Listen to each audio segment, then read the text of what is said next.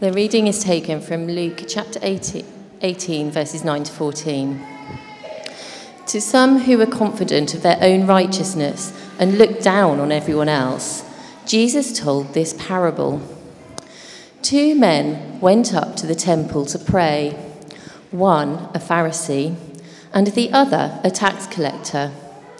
The Pharisee stood by himself and prayed, God, I thank you that I am not like other people, evildoers, robbers, adulterers, or even like this tax collector. I fast twice a week and I give a tenth of all I have. But the tax collector stood at a distance. He would not even look up to heaven, but beat his breast and said, God, have mercy on me, a sinner. I tell you that this man, rather than the other, went home justified before God. For all those who exalt themselves will be humbled, and all those who humble themselves will be exalted. This is the word of the Lord. Thanks, Charlie, and thanks, Dave, very much indeed. So, Jesus tells us 2 wonderful things in this parable about prayer. I just want to look at them with you very briefly this morning. We're going to look at one now, and then we're going to sing again, then we're going to look at a second one. Here's the first thing Jesus tells us about when we pray. And the first thing is, when we pray, we shouldn't look down on other people. We shouldn't look down on other people. If you've got a Bible to hand, do open it up. And it's Luke 18 is the passage that we are reading. If someone can shout out a page number when you found it, Luke 18, which is in our Bibles is page 1052. Page 1052. So hopefully you can all at least see a Bible. And so it's page 1052, and I just want my first question, just discuss with maybe the 1 or 2 people who are around you. In the parable, who does the Pharisee look down on? We heard Charlie say it. He was very full of himself, wasn't he, up here? So just have a quick look towards the beginning of the passage. Who does the Pharisee look down on? Just discuss it, see if you can spot it. If you've got younger children with you, help them to remember what was said in the parable. Great. Anyone want to put a hand up to say who he looks down on? Who does the tax collector look down on? The Pharisee? Yes, go on. Yes. The Pharisee. Who does he look down on? The person who's not like him. Doesn't do the same things. Fantastic. Anybody else? So the person who wasn't like him didn't look. Robbers, yes. All those people and the tax collector. But I reckon he was probably looking down on everybody. That was the kind of person that he was in his prayers. Now, can we just be honest for a second? Looking down on other people does feel great, doesn't it? For about a minute, it can feel really good, makes us feel better. And if you remember, when you were back at school, or maybe you were at home, the very best thing to happen when you've done something wrong is for someone else to do something wrong as well. So I used to just pray for my brothers to get into trouble when I got into trouble, because then my parents' attention would be on them and not on me. And maybe you've experienced exactly the same. Jesus teaches us that we should worry if our time with God is full of us telling God how bad other people are. It's full of us complaining to God about how rubbish the world is. God knows everybody better than I do. God sees the outwardly perfect people and knows the bits inside them that are broken or how much they're pretending. Jesus warns us it's a really bad idea for our prayers to be full of us telling God how bad other people are. Instead, we should tell God about our mistakes. That's what the tax collector does. He comes to God. Remember, there was Dave over there being the tax collector. He comes to God with a heavy heart. He knows there are big parts of his life that are wrong. But he knows something even more important. He knows that whatever he's done, he can hold on to something beautiful, that God forgives people who are sorry and know that they've messed up. So, the tax collector knows he can come to God with his heavy heart and say to God, please God, put things right because you love me. Now, there are lots of really other important things to say to God. We can come to God when we want to share our joy, when we can come to God and share our love for other people. But we can also come to God and share about the things that have gone wrong.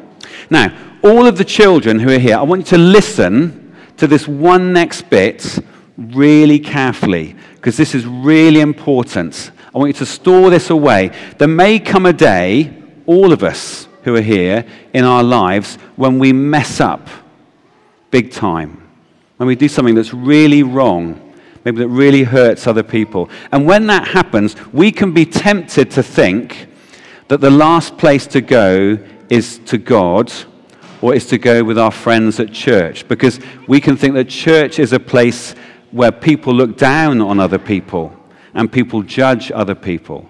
So what you want to remember, all the children who are here, is if there comes a time in your life where you mess up badly and you're thinking to yourself, well, God's not going to have me back, God's not going to love me because of what I've done, then remember this parable and remember that the tax collector comes to God, says what's gone wrong, and Jesus promises that because of that beautiful prayer that he prayed, that God forgave him. We don't know how the parable goes on from here, but we presume that God helped the tax collector put some of those things right. And we know there's a very lovely story also in Luke's gospel about a tax collector that was called Zacchaeus. And he basically prayed the prayer that we hear in this parable, and Jesus helped him to put things right. So if you mess up one day and you think everything is ruined, remember this parable and remember God's promise of forgiveness. So I said a little while ago that there were two things we were thinking about today. The first one that Jesus tells us is that we shouldn't look down on other people when we pray. We shouldn't have our prayers full of all the mistakes that other people have made. The second one is that we shouldn't show off when we pray. And I'd love you to turn back to that passage on page 1052, and you'll see in verse 12, you'll see the ways that the Pharisee was showing off. And I can see at least two ways that he was showing off. I just want to, again, if you could just turn to the people with you, if you're with some children, help them to see or remember what was going on there. So what are the ways that the Pharisee shows off when he's praying? Because it really feels like he's not really praying to God, but he's praying to the people who are around him. So what are the ways that he shows off in his prayer?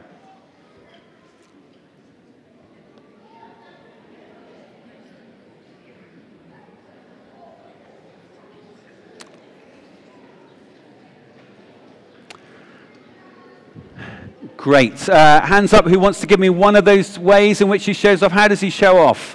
How does he show off? Yes, come on, yes. All the good things he's doing, so basically he's deserving God's grace. Yeah, all the good things he's doing, he's deserving God's grace. Hey, you've moved. You were just over there. Okay, this is a new game. Confuse the vicar, Henry. He's on his own, yes. Okay, any other ways he shows off? He's definitely, yes, go on, I'm coming right over here. I'm coming. Yeah, tell me how he shows off. Yes.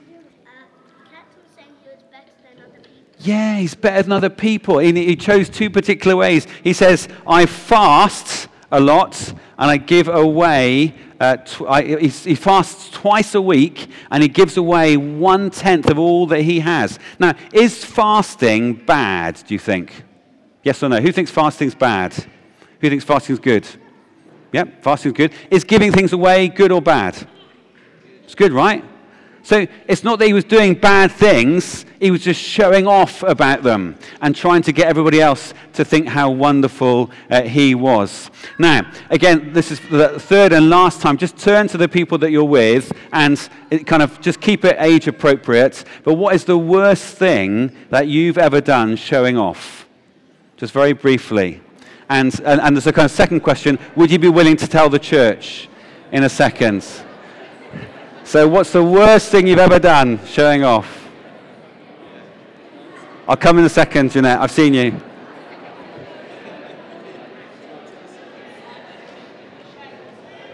Which one? Which one? Oh, yeah, I've got so many. I'll give you 30 more seconds. Just can be like a quick summary.